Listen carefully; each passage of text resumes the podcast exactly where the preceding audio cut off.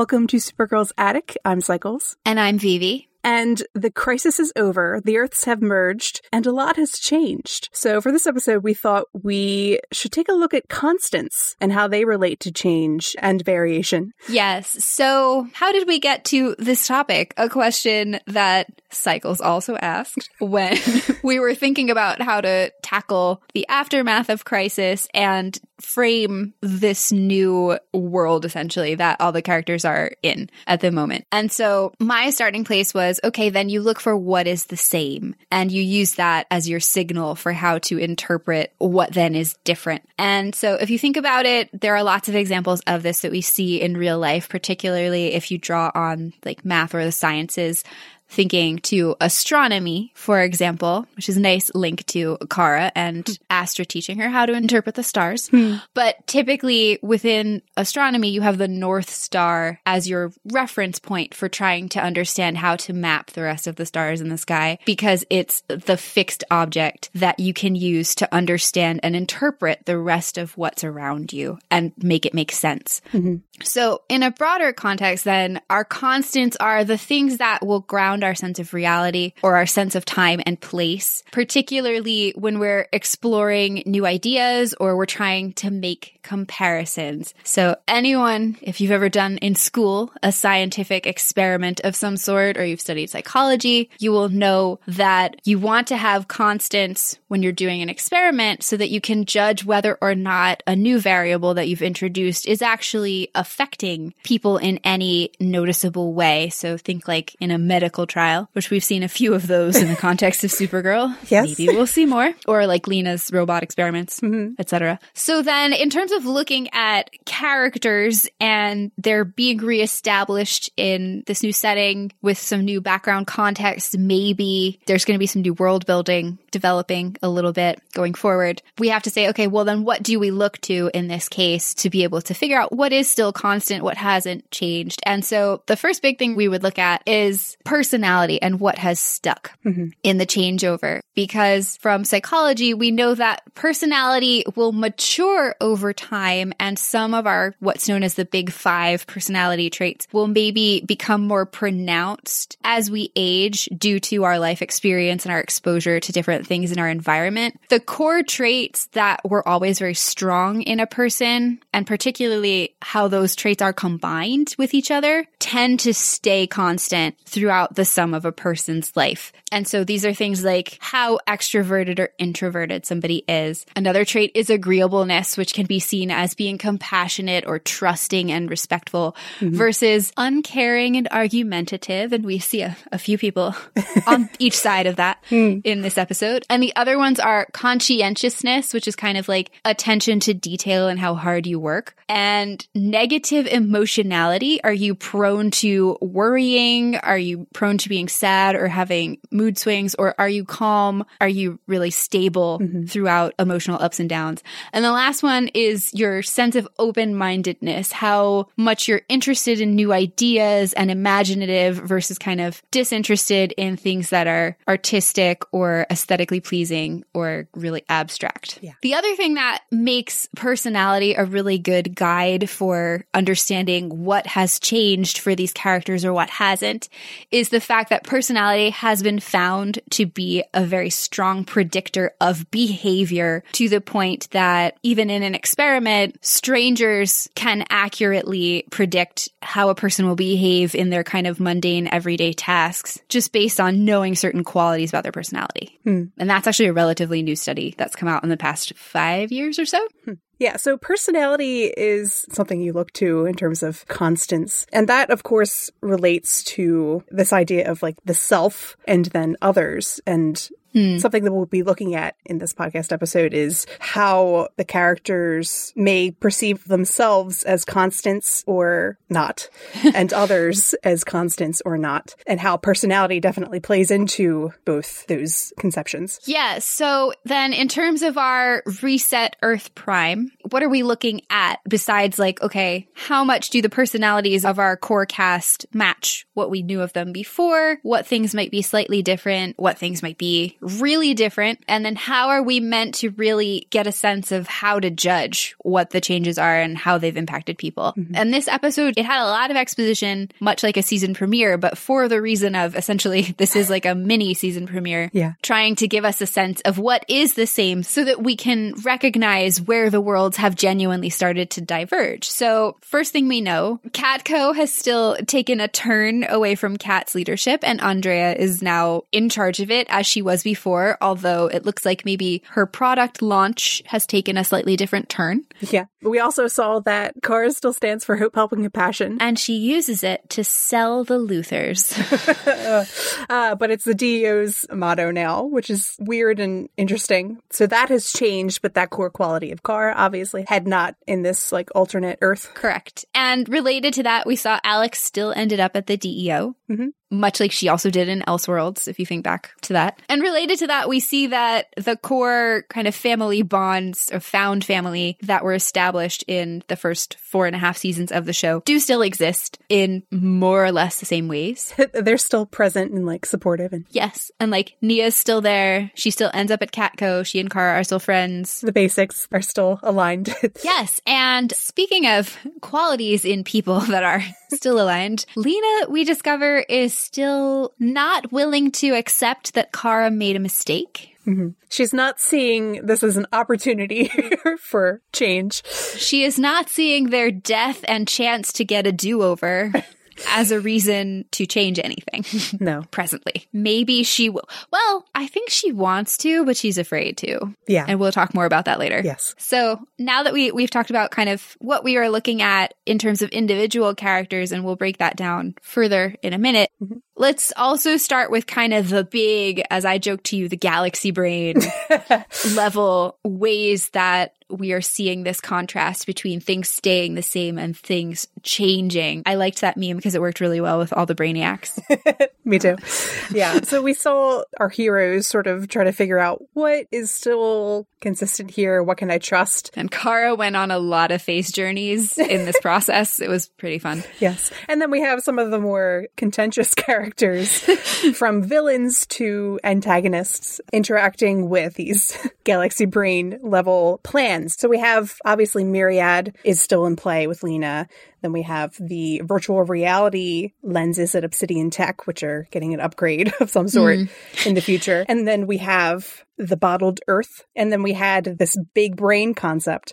And they all had an interesting relationship with change. And most of them are an attempt to break from naturally occurring change and naturally occurring constants, except for the big brain, which is kind of presented like a more natural progression for the Coluans, as opposed to an attempt to reshape the lives of many.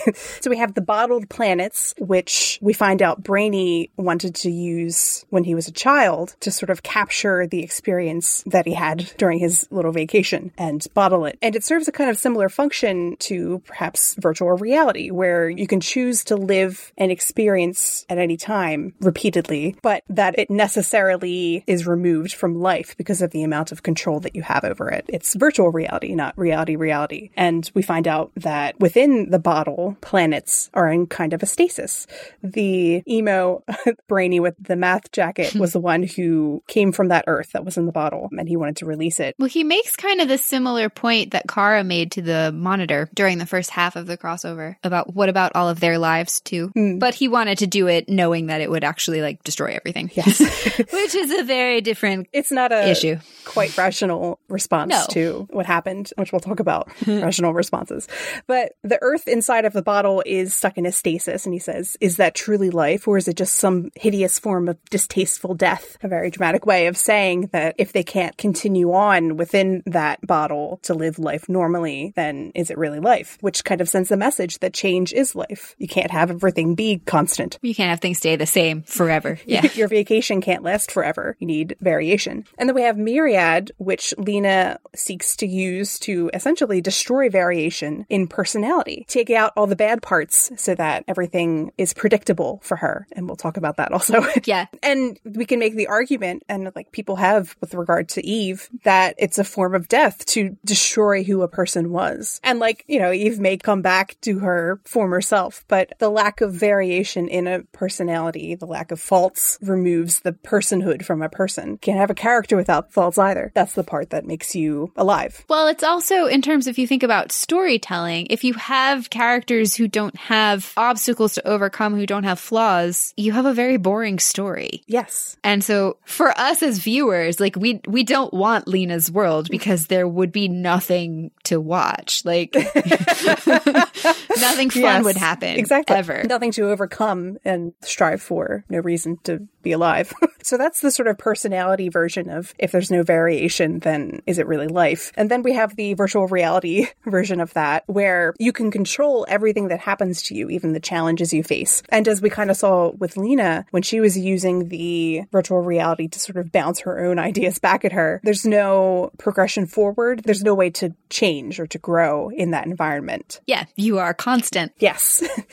and then we saw one of the heads of Leviathan interacting with Andrea, quote unquote, Gemma was her name. The way that she pitched a virtual reality, like a full virtual reality to Andrea, where like a cohesive yeah. place that people would go, was interesting the way she phrased it. That was leveled up from yes. our previous reality. So, what's Leviathan up to exactly? Mm. But she said, imagine a whole new world, a whole new reality for harmed and damaged people. They can live their dream lives, and eventually they could stay there indefinitely, which I found to be quite sinister.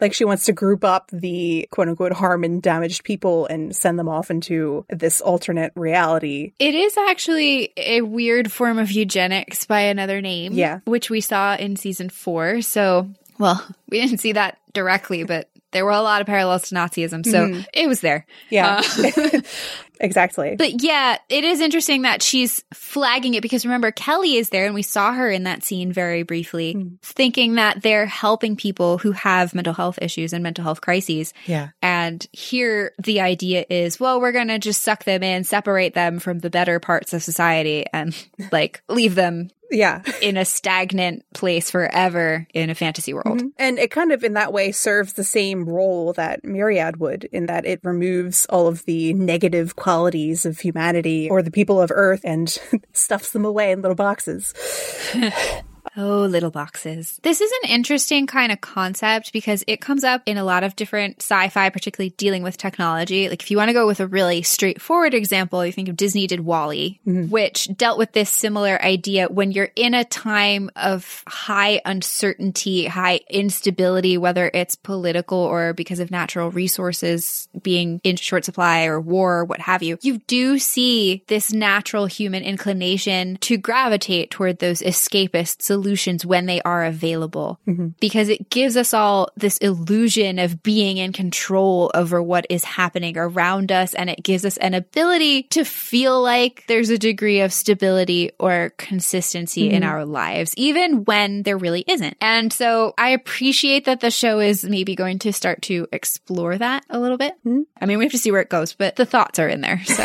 that's are. a step in the right direction. Yes. Uh, so we see this like idea that when you feel like psychologically uncertain or vulnerable if you want to tie it back vulnerable. to our theme. Mm, yes. You seek something that is constant and which makes that plan particularly insidious because people like Kelly want to use it as a positive coping mechanism. But it's about moderation. And even with that technology, the obsidian lenses, someone like Kelly can use that to push people out of their comfort zone. And we talked about this before with relation to technology and how there has to be that Kelly element where there's another person involved mm. To add that change and variation for growth. But this brings us to the characters within this episode who have that same urge to seek out something constant. And not just because of everything that has just happened and all the change that occurred because of the crossover and the earth merging, but because of the trauma that they have experienced, some of the characters. Tying back to that idea of personality, something that we see consistently with characters is if they are particularly traumatized in one way or another, they may resist change because unlike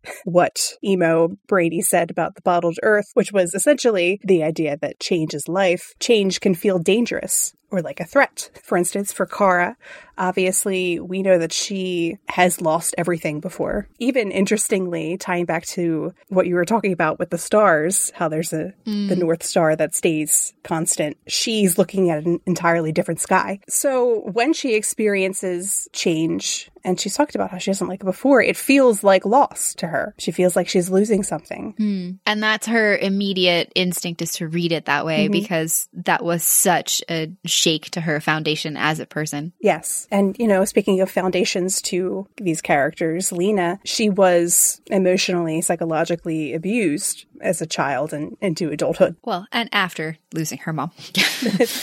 yes. But particularly that abuse has shaped the way that she perceives variation in others and not being mm. able to control and keep others constant. If she can't control others, obviously we're seeing with her myriad plot, then that is dangerous to her and to everyone else. And then, you know, speaking of control, we have Brainy, who we find out in this episode fears turning into his family. He has witnessed how malicious family members and ancestors of his have been. You know, think about what's happening in the future with Brainiac, the first Brainiac. So he copes with that and with the event that happened in his childhood with how he was behaving unkindly by trying to control himself with the personality inhibitors, three of them. So if he can't keep himself constant and in control, then he could be a danger to others. So those are the three characters we're seeing trying the hardest to reestablish themselves and find their footing in this changed world. So let's take a closer look at Kara. For Kara, pretty much the biggest journey for this character is about discovering and preserving home,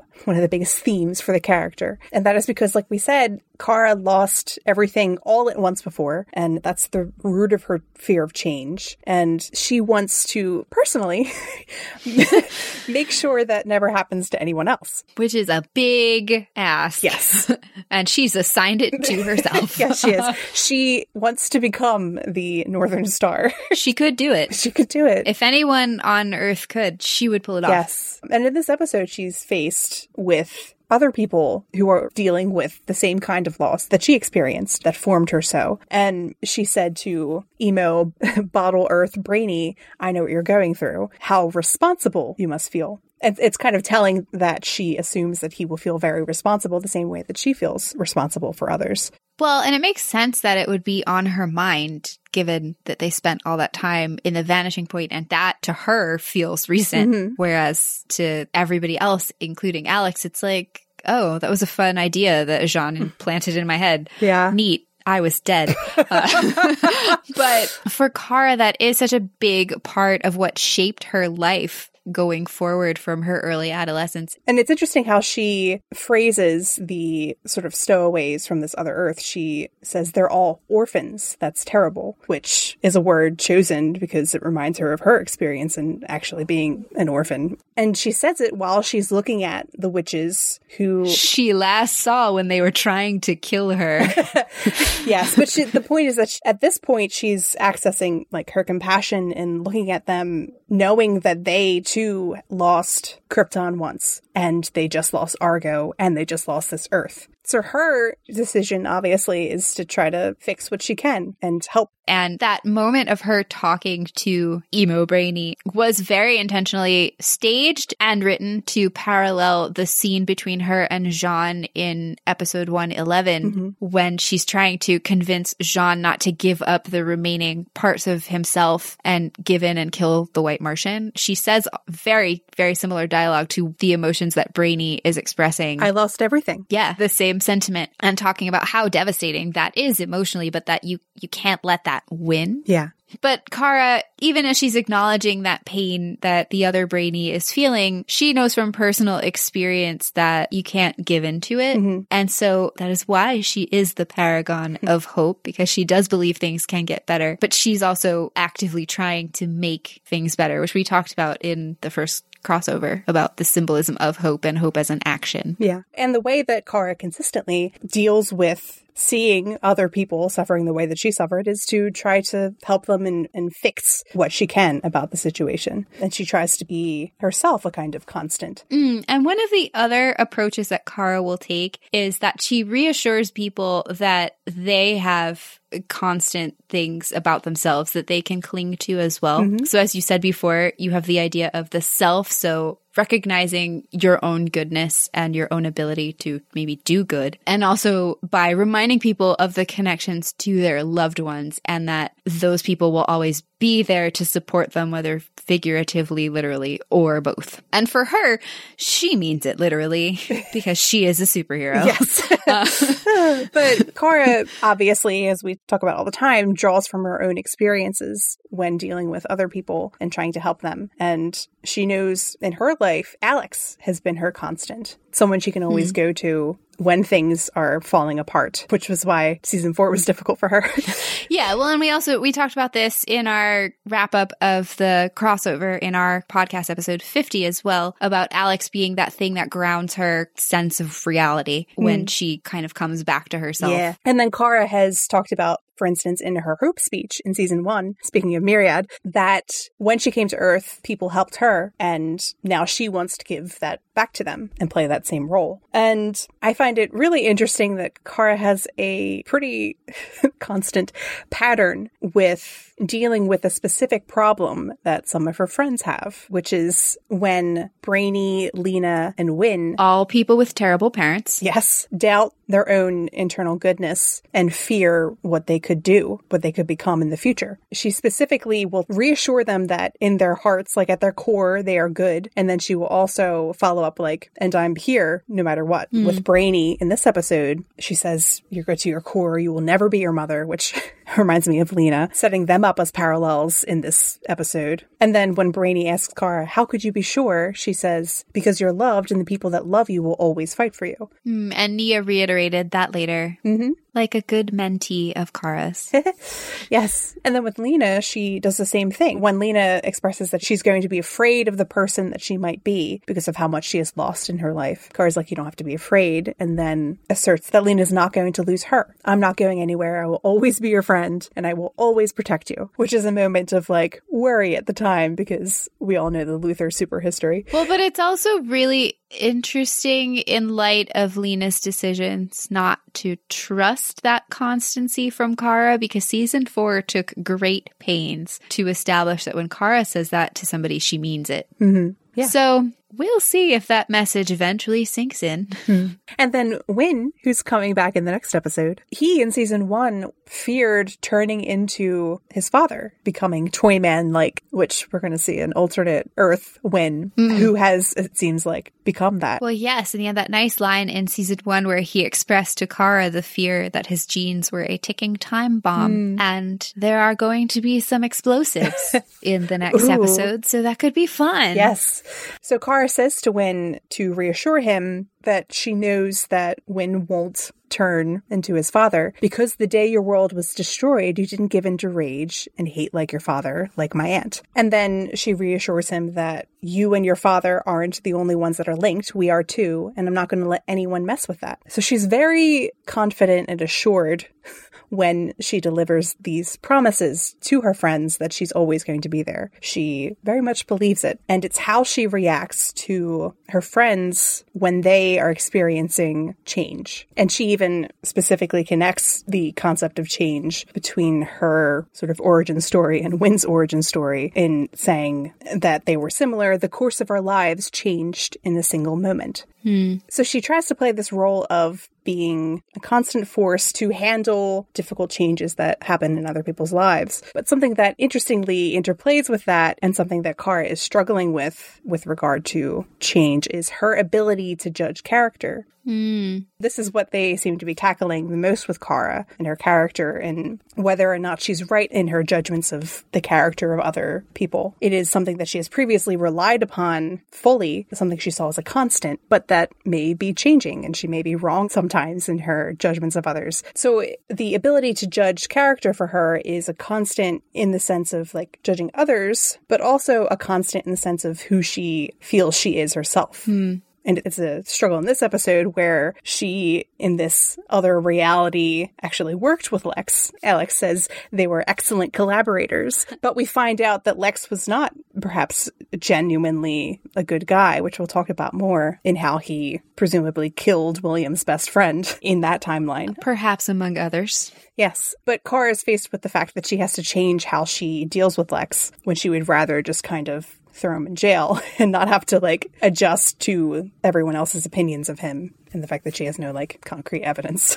Yeah. and then we also see in terms of judging character, the witches reappear who were season 3 villains and she reacts very strongly hmm. when she first sees them and has to be reminded those aren't your witches. I liked the cinematography of it because it was unsettling for you as the viewer as well and you're like, "Wait a minute. Something's not right here." Yes.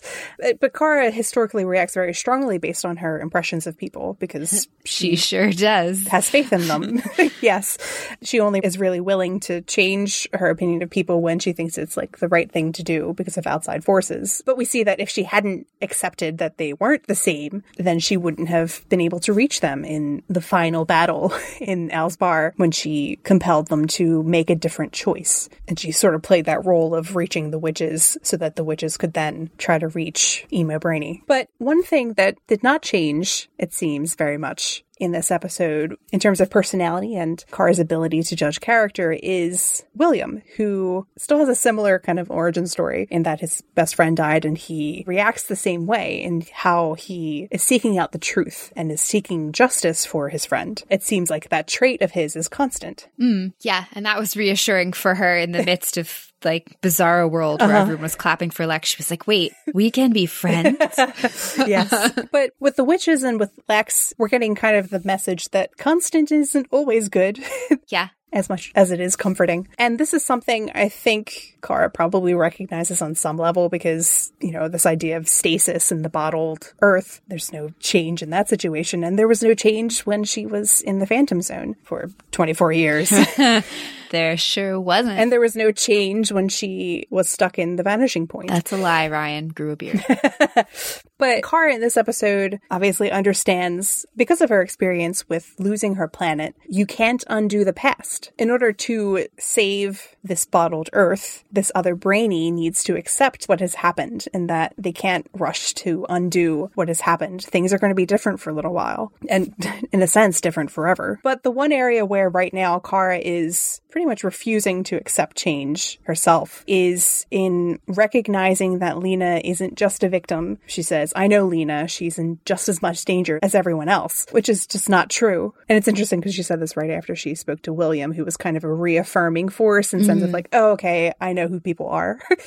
yeah. And it's an interesting contradiction because, as we'll talk about in a minute when we get to the Luthors, Lena is in fact being very consistent about who she is and where yeah. Stands. And what's even more interesting in that scene where Kara goes to talk to her is that they reiterate that this is a stance that Lena's been taking for years mm. now and has been consistent on. And I think also somewhat intentionally, the show has led the audience to take that misdirect mm. as well. But she's not recognizing that perhaps she herself needs to change. Mm, yeah, which is funny because they've been building this idea for a couple of years now that there was going to be this rift. Mm-hmm. And the episode where they established that it was coming happened way back in the middle of season three, right about this point in the season. And that was the season in which there were major Wizard of Oz, Dorothy, Kara, parallel overtones everywhere. Mm-hmm. And the episode where we got this very blatant indication that the split with Lena was coming was called For Good, which is the name of a song in the musical Wicked about the Wicked Witch from The Wizard of Oz mm-hmm. and her relationship with Glinda, the Good Witch of the North. And the chorus of the song repeats this idea of they're talking to each other about the impact they've had on each other's lives. And they keep asking this question over and over of who can say if I've actually been changed for the better? I just know I've been changed for good in the sense of permanently. And this song comes from the finale of the musical where these two friends are finally crossing paths again after having not spoken to each other directly for years and having been acting, it seems, in opposition to each other. And they never actually interact again, essentially, mm. at that point. And I bring this up because in the scene where Kara goes to confront Lena thinking, oh my God, she doesn't know I'm Supergirl. I have to do it right this time. Mm. Kara actually says a line that comes from the Act One finale of the musical Wicked with blocking that is very similar to the same scene in the musical. She says, think of what we could do together, which is a line that Elphaba says to Glinda, trying to appeal to her to maintain their friendship and have them continue to work together. And Lena, much like in the musical, rejects that offer. And the song in the musical ends with both of them saying, well, I hope you're happy with your choice. Mm. And that's it. And then they kind of part ways from there permanently. Mm. So given Lena's constancy on her read of how Kara treated her and Kara's kind of reluctance to accept it, I guess we will see how that plays out within this new dynamic with the Luthors, which has changed, but not so much. Yes. Let's dive into that.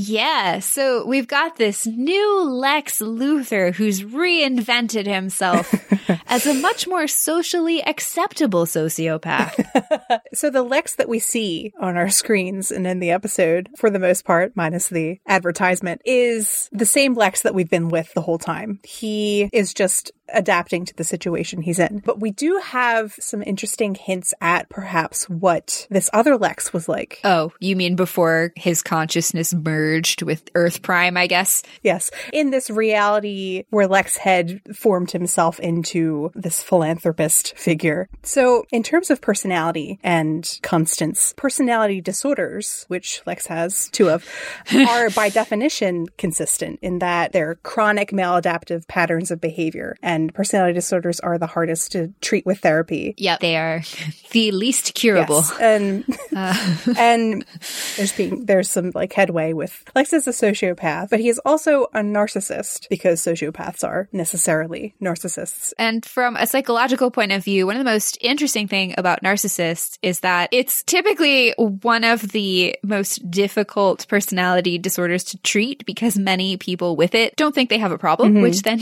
obviously makes it really hard to motivate them to change yeah. when they think that they're great the way they are. And the idea that they aren't is a direct attack to and, and plays into all of mm-hmm. their systems of personality that they have set up. And so with narcissism, the most central characteristic is that they continuously seek to validate their self-perceived grandiosity, esteem, entitlement, and power. But there are two interesting distinctions between types of narcissists that I found that relate to Lex and this other version of Lex, in that there's an agentic narcissist who think of the word agency. This narcissist will value competence, extroversion, and uniqueness. And that's the way that they validate their ego. So something they will commonly think is, I'm the most intelligent person. Mm. Now compare this to the communal narcissist. They value warmth, agreeableness, and relatedness. So like being connected to others. And this is their means of validating their ego. And they will say, I'm the most caring person. I've saved the most people. Yes. And you will commonly see like there's a detachment from the people they're actually helping. Hmm. We talked about this with Lillian a little bit, I think. Yes. Yeah. Which we'll talk about again. But this alternate universe sort of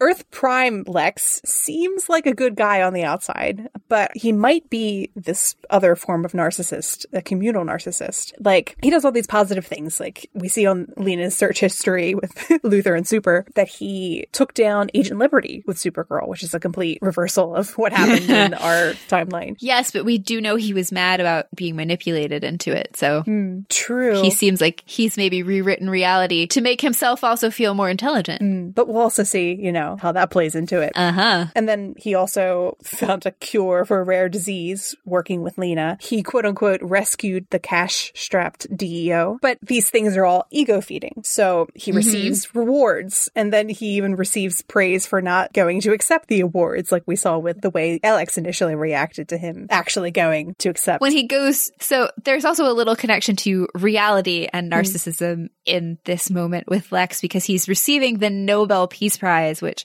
the current president of the United States is bitter that he hasn't won, in part because President Obama did win it. Yeah. So, you know. Speaking of narcissism. How can I be the best? Yeah. Yeah. That's a good catch because our Lex wanted to be president. He certainly did. Yeah. And then we also see that he, of course, makes the DEO public. And the DEO previously had like tried to kind of stay secret so that they can accomplish certain things better. And he even goes as far as to make a DEO advertisement. He makes that oh, nightmare oh, ad that actually reminded me of that SNL robot insurance parody that I sent yes. to you the one time. it so skeeved me out too. Like Kara felt like a mascot. Yeah. It was, ugh. yeah, it was very like propaganda y, but it was interesting because again, the text in it was supporting his human first mm. agenda, even though Kara was front and center yeah. in it. And then we find out that this care isn't genuine. Like he's not a real humanitarian. Lex hasn't learned what feelings are, and how he kills Russell in order to get his company. So this Earth Prime Lex set up this system of ego padding and narcissism fueling praise for positive pro-social acts. Whereas the Lex that we know and don't love is more of an agentic narcissist. And we are quite familiar with how he emphasizes his intelligence in comparison to everyone around him and belittles them mm-hmm. and feels the need to be right and does not care about seeming good. He'll lie about positive intentions, but it's more of a means to an end rather than something that feeds his ego. Mm. But after he was like alone in the vanishing point for a long time, which is probably hard for someone with narcissistic personality disorder because well, well, certainly since at least three of the people there were ready to punch him in the face yes. at any moment. So he doesn't get narcissistic supply, which is the term for when you get like food from other people for your ego. And then immediately after that, he like has this victory on the side of heroes during the crisis. And he's like, so this is what being a hero feels like. Interesting. And so we're seeing that he is perhaps trying a new tactic and kind of behaving more like a communal narcissist and how he tries to get Lena back as his like quote unquote partner and how he says success isn't worth much if you don't have anyone to share it with. I always wanted to share my victories with you, sis, which is code for you were my narcissistic supply when we were young and I want to get that back. But it's interesting though because his focus is still it seems like being the smartest in the room. And we see this in how he is angry at being a puppet on a string for Leviathan. So we'll see how long this sort of fake kind Lex lasts and whether or not he can really change what kind of narcissist he is. Like whether or not he can decide that now he's going to feed his ego in a different way or if it'll feel like it's not enough for him and he'll fall back on his older ways. Mm. And speaking of, I guess, partners for Lex and Ish. also narcissists, we have Lillian, who is not the Lillian we know. No. She's Earth Prime Lillian. She was wearing her awesome pink Dolores Umbridge esque yes. little cardigan mm-hmm. to fully hammer in the fact that she is one of Kara's nightmare villains. yes. And her personality is, it seems, pretty constant, even though her wardrobe choices have changed. They've done a little bit of a 180 when you consider that she was wearing that all black, like, engineering yes. scientist gear when we first saw her mm. in season two. Well, perhaps it feeds more into her image as what I believe she is, a communal narcissist. Mm. The Lillian we know consistently touts these like pro social goals. Like she makes a point of it versus like kind of highlighting her intelligence and like her schemes, even though she does have schemes.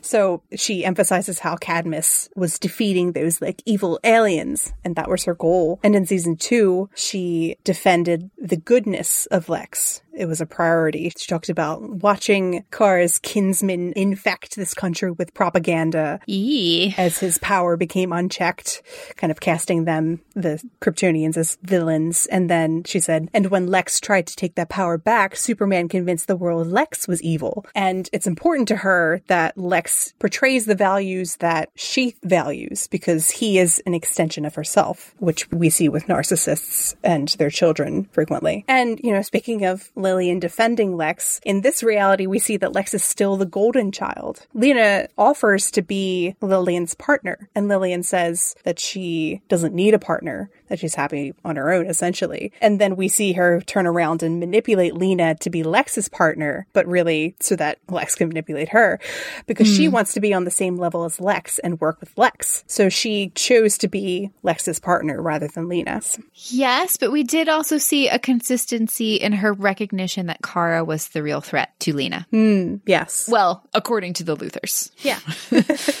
Which is kind of why Lex's deal with the monitor was so brilliantly cruel. Hmm. I say with an emoji grin face. Um, because he made sure Lena would remember hmm. all of the things before, but he rewrote a reality in which his name is attached to all of the things she achieved on her own previously. Hmm. and Which makes sense because Lena is his narcissistic supply. Well, it makes sense, yes. And also, he has recognized because she did go through with killing him, which he didn't anticipate, hmm. she is the biggest threat to his ego. And I suspect he maybe has always known that, but hmm. because she was so much younger than him and emotionally traumatized by losing her mom, was easily cowed and easily manipulated. And it probably made him feel better to diminish her. Yeah. Oh, absolutely. But he's had time to recognize the strengths that she has and to see that if left unchecked, she might actually do all the things she set out to do, which is change the reputation of the Luthors. Mm-hmm. But look what he did. He rebranded Luthor Corp the hmm. way Lena rebranded L Corp, but put his hmm. name on it, put himself in the front of it, but left her with the memory of knowing she had all those achievements, but now no one will ever believe her and knowing that her friendship with Kara is ruined. Yeah. And that she won't trust any of the other people that she mm-hmm. may have known, even though they are somewhat different in this reality. So Lex brought her back, but he brought her back much like how Kara's been brought back into a world where she just spent all this time proving that Lex was part of this destructive conspiracy. And now all that evidence is gone and nobody believes it. Yeah. So it's curious because Kara and Lena are to some extent actually trying to achieve sort of the same goal in getting people to recognize that Lex is a sociopath and a danger. I guess she isn't right now, Lena. well, no, but I think she in her mind is thinking that she'll either be a check on what he's doing or she'll be able to see his manipulations coming far enough, kind of like she did with Lillian in season two to stop him. Mm-hmm. But again, in terms of consistency, she's doing it in isolation because the evil voices in her ear are telling her she should. Yes. So we see this concept of kind of like the familiar evil with Lena and how she chooses to align herself with Lex, but she doesn't go as far as to associate others with change and associate change with anything positive. So she's seeking out something very specific. Mm. And being an island has kind of always been Lena's problem in the choices that she's made across the seasons. The fact that she doesn't have people around her who can change her or push her or make her grow. She doesn't let them in. Mm. And she makes that same choice in this episode. because she's afraid of the consequences of that if she mm-hmm. makes a mistake. Weirdly similar to how Kara is sometimes afraid of what will happen if she makes a mistake. Hmm, yes. But, you know, another constant for Lena, which kind of battles against how she seeks to keep everything the same in her interpersonal interactions, is that she will always want genuine love. She is hmm. not a narcissist. She wants those genuine connections on some level. And Lillian mentioned it in this episode how hmm. Hope, who Lena had eventually started to see as a friend, even though she is artificial, reminded Lillian of her teddy bear. And she was four years old. And she describes it as cute and useless because for her, it is useless, Lillian. But for Lena, it, it served as like a surrogate for interpersonal relationships she couldn't have at the time. Well, Have you ever read the book The Giver? Yes. So there's a specific thing it mentions in this story, which is about like a utopia sort of Hmm. futuristic sci-fi setting, but that every child is given a comfort object Hmm. when they are young, because there is this recognition that for little children, that psychological satisfaction that they get from just having something to hug when they're scared is important Yeah. and can make people feel better. And here Lillian is in her typical psychologically destructive way, hmm. devaluing any sense of emotional security that Lena has, even going back to like maybe a thing that she kept from when her mother died. Yeah. And obviously, Lillian extends that concept to Kara now. Oh, of course she does. you can't have those Danvers messing things up. Yes. But she recognizes that and she plays upon the fact that Lena will naturally want to be Kara's friend eventually when the, if they're working together. She says if you can try to only be partners this time, but in a moment of weakness, you'll let your guard down, you'll become friends once more, and you'll be vulnerable when she hurts you all over again. So for Lena, there's always going to be that pull in the direction of genuine connection and friendship with others. But then there's a pull from the other end that is always there from her family members and from her own psychology that has built up across the years. So Lena ultimately doesn't accept Kara's assurance that Kara can be a constant in her life because for Lena, the most constant thing, the thing that has pulled her back always is betrayal. That's the guiding force in her life. And Lex plays upon this idea that betrayal will always prevail over Kara. and when he says Kara will never see things your way, she will always work against you, which is the direct opposite of what Kara told Lena before. I will always be your friend. it is. And despite the fact that Kara is consistently coming to Lena and being like, let me help you, can we be friends again? Lena can't see it for what it is. Yeah. And that is, again, thinking back to consistency and stability of traits over time and maybe how they mature as you age. This is another kind of recent psychological finding that adults, particularly those who have endured very stressful childhoods, will find it more difficult to recognize a risky situation as it is developing, hmm. which means that you will see this pattern of seeming not to learn from experience, particularly when it comes to those situations hmm. where there is risk of harm because there's so much going on psychologically due to to trauma and to stress that the rational, more logical parts of the brain that can view that evidence objectively are not working, which interestingly is always the criticism that Lillian makes of Lena. Hmm. But it's happening in almost in the wrong places. Yeah. It's a it's a bit of truth to manipulate Lena. Yeah. But Lena's also, she's being very hyper vigilant with it and doing a thing actually kind of funny that toddlers will do in overgeneralizing her fear of being betrayed. She's Yeah. applying it to everything in the way that a little kid will see like any furry four legged animal and call it a dog. Uh, and not making distinctions between like, okay, when my friend Kara, who generally means what she says and is a loving, supportive person, tells me a thing and hurts my feelings and apologizes, she probably means it. But when my family full of evil, murdering people say it, I should maybe let that go. Yes. Like, so it's because she, you know, lacks that emotional maturity, the emotional granularity to see the difference between these things. it's because the Luthors sure as heck never sent her to a therapist as a child. No. Like but this episode was off the charts with the subtext. I like it. Yeah, in relation to Lena deciding consistently not to trust Kara in the NSYNC song we heard during the big battle of the episode. Some of the lyrics are Every little thing I do never seems enough for you. You don't want to lose it again, but I'm not like them.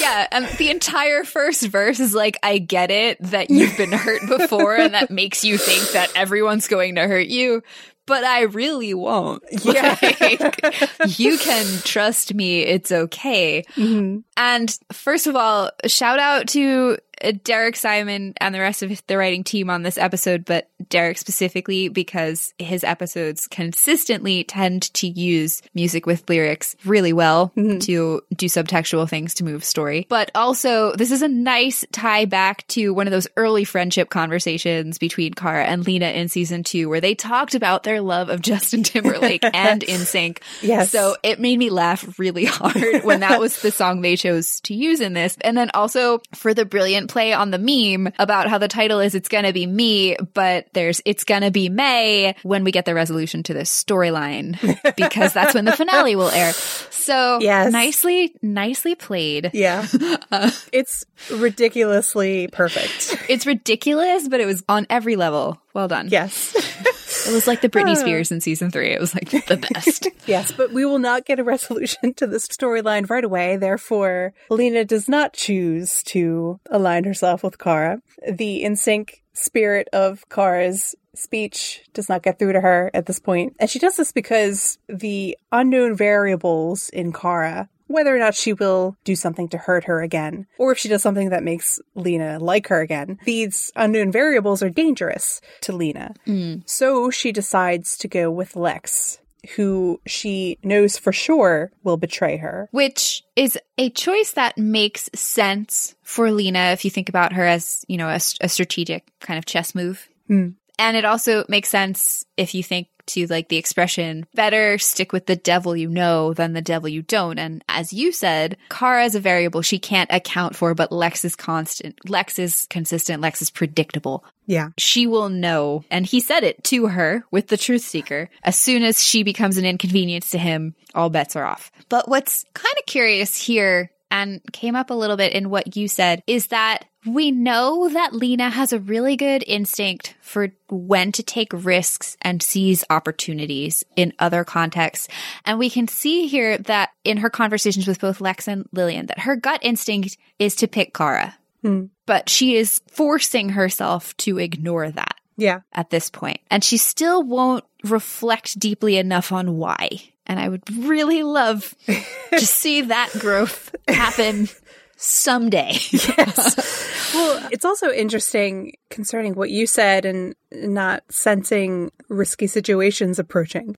Mm. Because as much as Lena knows that Lex will betray her, that didn't stop him from doing so before when he no. first returned in season four. Yeah. And she didn't really catch on. She had an eye on it and he still managed to you know, stand up fully cured with powers.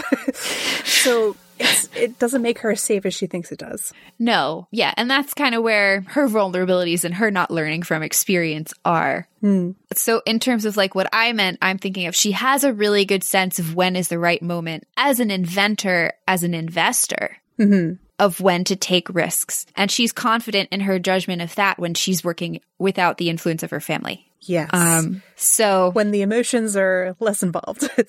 Yeah, but she has decided for the time being she is going to align herself with Lex, and uh, so has her fellow compatriot in not liking emotions, Brainy. Yes. who got so much glory in this episode, and it was awesome to get to see Jesse Rath stretch his acting muscles a little bit, and also to see his sister join in and play a version of Brainy too. Mm-hmm. That was really cool. Yes. We also got to see some things that are fairly constant across the different all the brainies. brainies. Yes.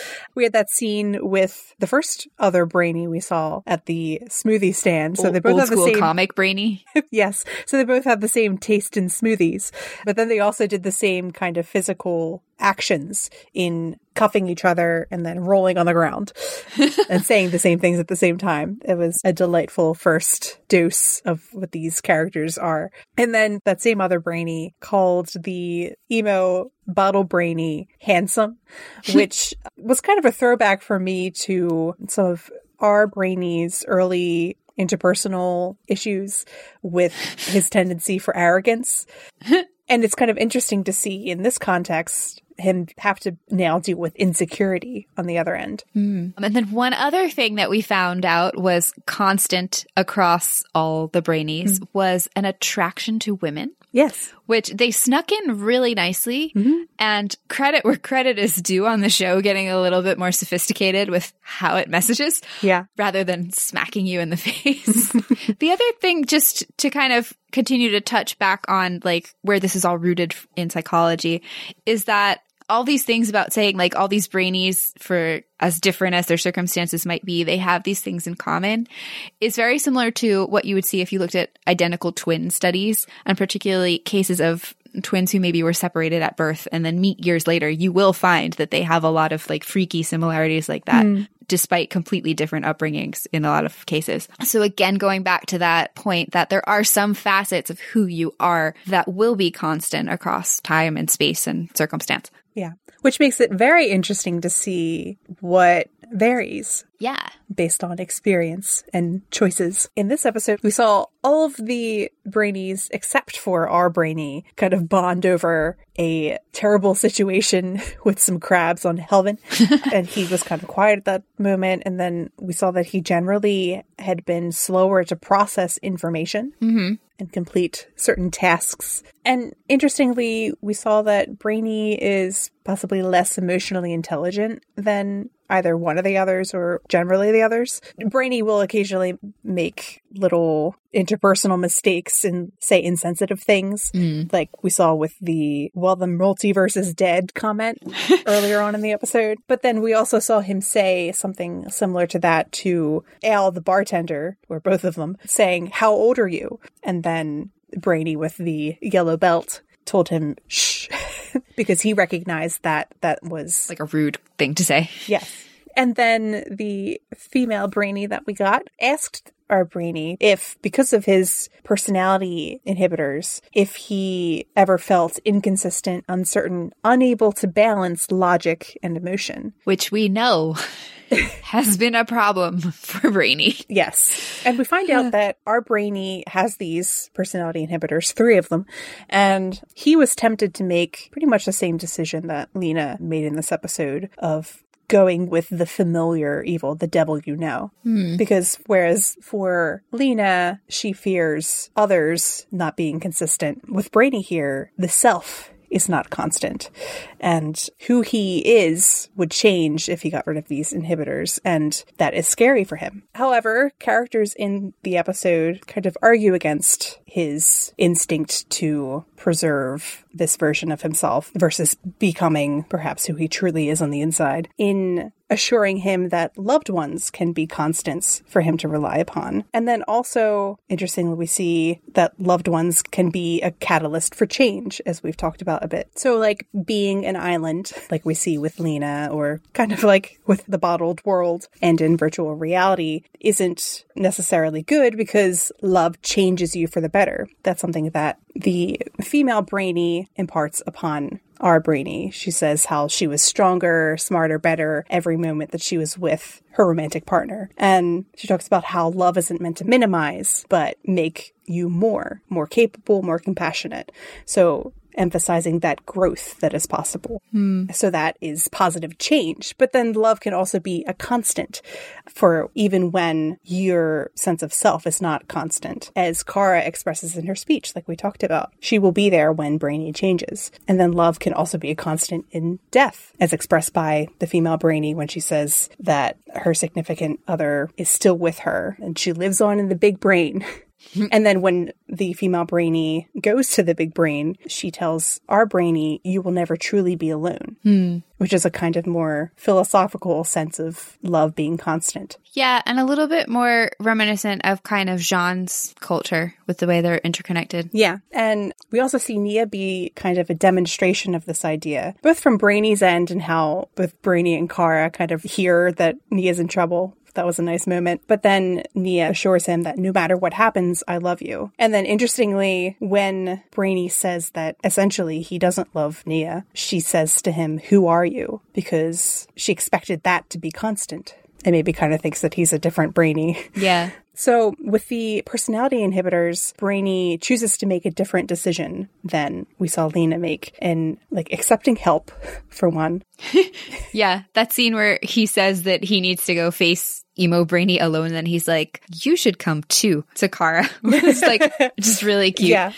That was great. And then he also you know decides to accept himself. But then he makes a kind of similar decision in isolating himself later on. Things change and he decides to become like kind of like an island so that he can save the world on his own which is something that we've talked about a lot with regard to lena and how it's not always a wise decision. So we'll see what mm. happens with his character. But is Brainy really alone though? Mm. Because he has the benefit of the big brain and the reassurances from these other versions of himself, essentially, yeah. that they'll be there to support him. That is a very interesting thing to compare to the virtual reality Mm, because yeah. while the virtual reality is kind of like a secluded experience as much as we've seen it so far, the big brain is filled with variation and life and other kinds of thought and people essentially. Well, I think cuz it comes from a different angle. It's it's about community and it's about sharing where as we'd seen in that weird like fake ad for Andrea's technology, all the people were like in their own little bubble. Yeah. Not interacting. So it's also just funny because we talked about how Lena was kind of in an echo chamber with the virtual reality mm. and with Hope and how she's only hearing her own ideas back. And then Brainy has his his own his doubles, yeah. his other hymns in the big brain, but it's clearly very different. So that's fun. it is. And the last character we have to talk about with regard to being reset a little, this, this, reset and what is constant, we have Alex. Mm-hmm. And so Alex's journey, kind of since the start of the series, has been about figuring out who she is and being true to that self. And so we have this scene of her and, and J'onn where she goes to him for advice, which thank you. um, like first time all season. Yeah. And he says that she needs to be true to herself and that that will be kind of her signal and her, her guiding point. Yes. In the midst of all of this because she's thrown off too as someone who didn't experience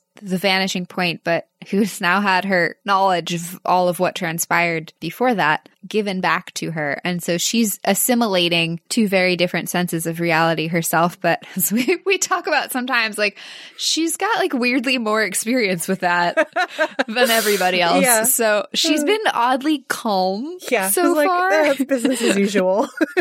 yeah. Yeah. But it's interesting for her to have this conversation with J'onn because pretty much the biggest journey for Alex as a character has been in discovering herself and staying true to herself. So this conversation kind of hits at the core of the character and what kind of hasn't, I guess, been constant for Alex the whole time. She's had to kind of form into who she wants to be. Mm, but who she wants to be is the important part. She's always known it. That's true. She just hasn't necessarily faced it. Yeah. But now J'onn is telling her that she can rely upon it, mm-hmm. who she is. And in a similar way he to how he has always been able to rely upon his own sense of honor as a paragon of honor. And he's always had this need to protect others even when like he says things were different in the past in this situation where he wasn't supposed to protect an alien from a human. And it's just also interesting to see this scene happen immediately after a scene with Lena and Lillian which was a, a nice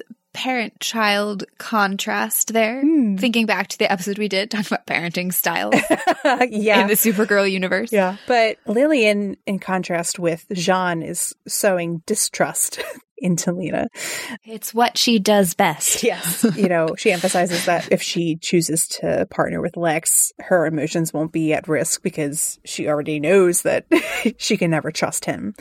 Which is so different than the advice that J'onn or like Eliza would ever give Alex and Kara yes. about how to relate to each other. Mm-hmm. But it's just so interesting to then see J'onn and Alex who very much trust each other. And what is constant in their dynamic isn't obviously betrayal, but the ability to rely upon each other, mm. Which is something that they had to build over the seasons. Even though they had those uh, bumps in the road over deception. Yeah. In fact, much like the rift between Lena and Kara, actually. well, sometimes you and I talk about the familial bonds between our main characters and how it is something that can withstand turbulence.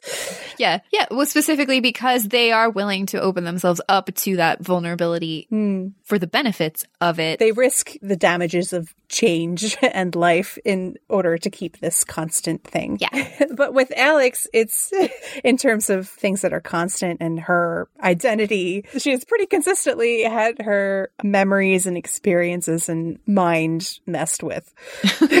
yeah, it, it happens a lot.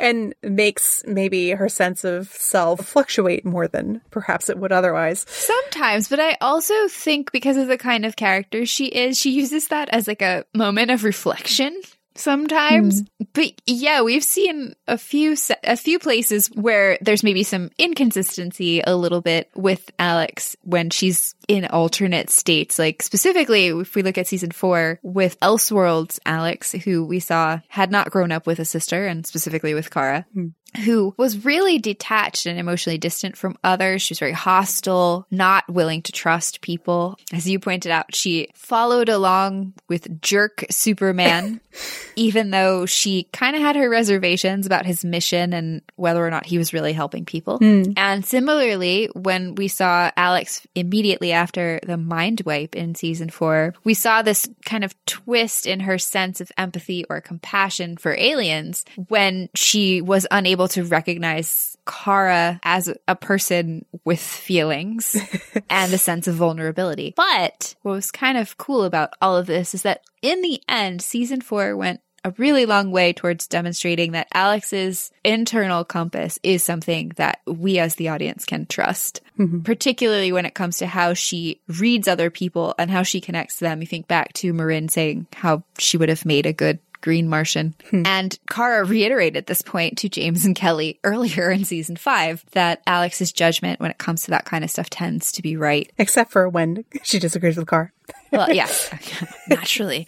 Uh, but we see this really demonstrated in Elseworlds when, as soon as Alex gets new information, she is very much the Alex we all know. Hmm. I love the moment where she's like ready to fight and she's got Barry and Kara's like, no, no, he's, he's cool. He's cool. And Alex is like, oh my God, I'm so sorry. Yeah. Um, but also that as soon as Kara demonstrates to her that she knows her on a level that would be sibling worthy, Alex is like, yes, I accept immediately. She's known Kara for like two hours. Mm-hmm. It doesn't matter. But you also see it in Alex and her confidence in her own judgment once she reestablishes that, oh, I did have this working relationship with Supergirl. She is like a real person mm-hmm. who's got strengths and weaknesses too. And how that pushes Alex to then not not follow orders just like she would have anyway. Um, but with kind of a little bit of added clarity to it because she isn't making that decision just because there's a threat to her sister specifically hmm. when it came to the decisions about the president and the children of liberty and what they were doing. So thus far with Alex when she's altered by all this various mind trickery. Hmm. We see that her relationships to the people closest to her are her guideposts for how she should react to what's around her. Cause she is so a person who is so interconnected to the other people in her life. As soon as those relationships feel stable to her, she's much more confident in herself. Yeah. Like we saw the great moment in this scene when Lex wants to meet with Alex and Kara, and we actually see Alex look to Kara to get a sense of how to act in that scene mm. because she's still assimilating all these different memories and things in her head. But also, in addition to it being a nice moment of how Alex relies relies on her relationships to other people for that sense of grounding is a neat little role reversal of how we would see little Kara in flashbacks watching Alex to figure out how to behave. Mm. Um, so this was kind of cool. Yeah.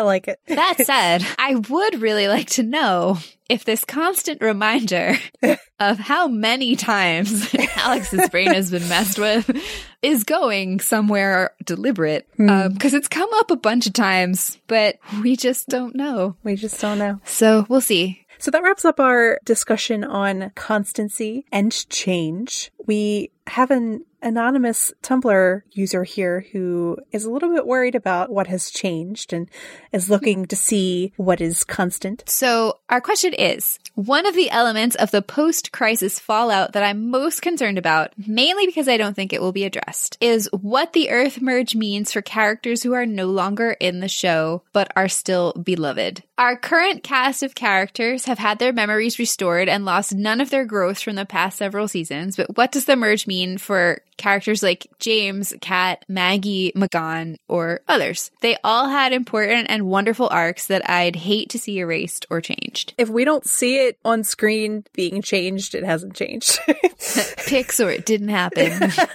I mean, I don't think they're going to erase the existence of those characters or the impact that they've had on the lives of yeah. the characters who are still in the show. Some of these characters specifically are ones where the actors just have logistical issues and will not be back. Mm-hmm for the foreseeable future. But we also know the 100th episode is coming up, so who knows how they'll have spliced old footage or if they've managed to get like little cameos from people. We we don't know. Yeah. It's also kind of just ask yourself why they would change things for those characters. It doesn't really add anything in a story sense at this point. So I think it's safe to like rest assured that if we don't see that it's different, it's probably pretty much the same. Yeah, and in doing it that way, they're also leaving room in the event that they do get any of these actors back for future guest appearances. Mm-hmm. They can address that story at a later date and give those characters like more plot and like character development to play with when they're there. Hmm. I mean, like we do know that Catco is still called Catco, so yes, that's true. That's that's one point in the column of things with Cat are okay. It seems like they're trying to adjust things that they aren't happy with in terms of storytelling decisions they made before, but there's no real reason to do that for these characters. Just picturing J'onn giving Alex her memories back if Earth Prime Alex's life was that different and her being like, Who's that? I can't see them doing something like that. No. Uh, presumably, James will be back eventually, at least for short appearances, because I would hope they're also going to establish him periodically in the new Clark Superman show. Oh, hmm, perhaps. We also have Winn coming up, so maybe there will be a reference to best friend James. Right? the bros. So that wraps up our episode. We will be back with another next week for Back from the Future. Part one. Part one. Directed by David Harewood. David, yes. Our very own Space Dad. Space Dad. Space Director. if you have any questions about that episode or anything we've said in this episode, you can send them to us on Twitter, Tumblr, or Instagram at Supergirl's Attic. And thanks for listening.